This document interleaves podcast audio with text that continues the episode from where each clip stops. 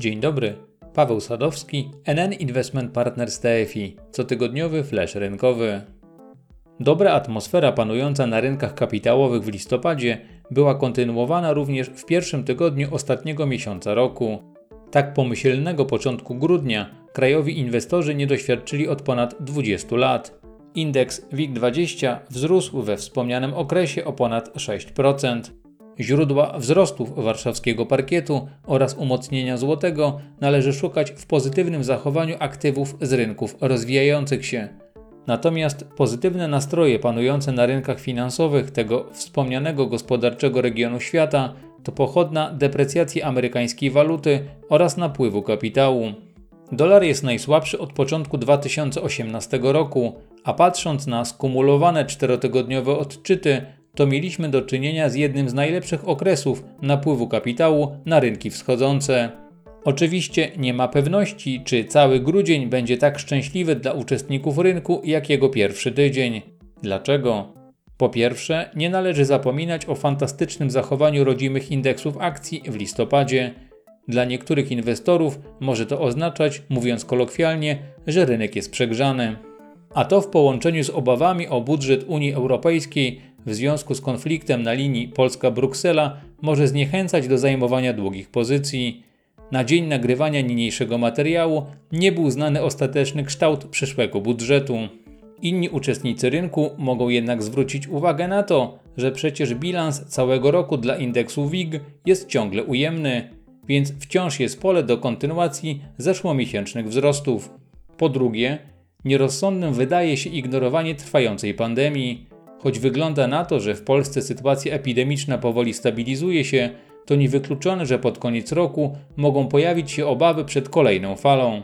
Dodatkowo, zanim masowe programy szczepień przyniosą wyraźny efekt, to minie jeszcze kilka miesięcy. Pod koniec listopada o tym zagrożeniu mówił minister zdrowia Adam Niedzielski. Trzecia fala zakażeń mogłaby przyjść do Polski w pierwszym kwartale 2021 roku wraz ze szczytem infekcji grypowych. W tym kontekście warto dodać, że na przykład we wschodniej Azji w związku z przewidywaniami wzrostu liczby zakażeń przez lokalne służby już teraz rośnie strach przed konsekwencjami kolejnej fali COVID-19. Natomiast rynkową kontrofensywę dla wspomnianej przed chwilą presji ze strony koronawirusa stanowi historycznie niski poziom stóp procentowych, które nie są konkurencją wobec potencjału instrumentów udziałowych. Dodatkowo, gdybyśmy obserwowali reedycję poprawy globalnych nastrojów na rynkach, przykład przy okazji komunikatów na temat kolejnych szczepionek na COVID-19, to moglibyśmy doświadczyć kontynuacji zmiany struktury wzrostów indeksów akcji. A to powinno mieć pozytywne odzwierciedlenie w zachowaniu rodzimych indeksów. W poprzednich komentarzach wspominałem o tym, że w pierwszych dniach po ogłoszeniu rychłego pojawienia się skutecznej szczepionki obserwowaliśmy odwrót od spółek, które w ostatnich miesiącach zyskiwały na pandemii. Mowa o spółkach wysokich technologii notowanych przede wszystkim na giełdzie w USA.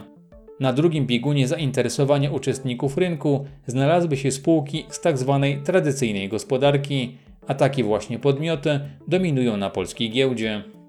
Na koniec, powracając do listopadowych statystyk, to warto wspomnieć o tym, że poprzedni miesiąc był udany nie tylko dla posiadaczy ryzykownych aktywów.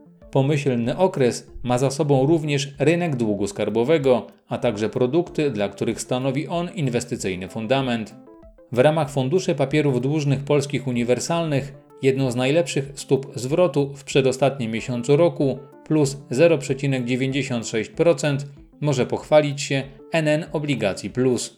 Dla przypomnienia, to pod koniec lipca tego roku uelastycznieniu uległa polityka inwestycyjna tego produktu.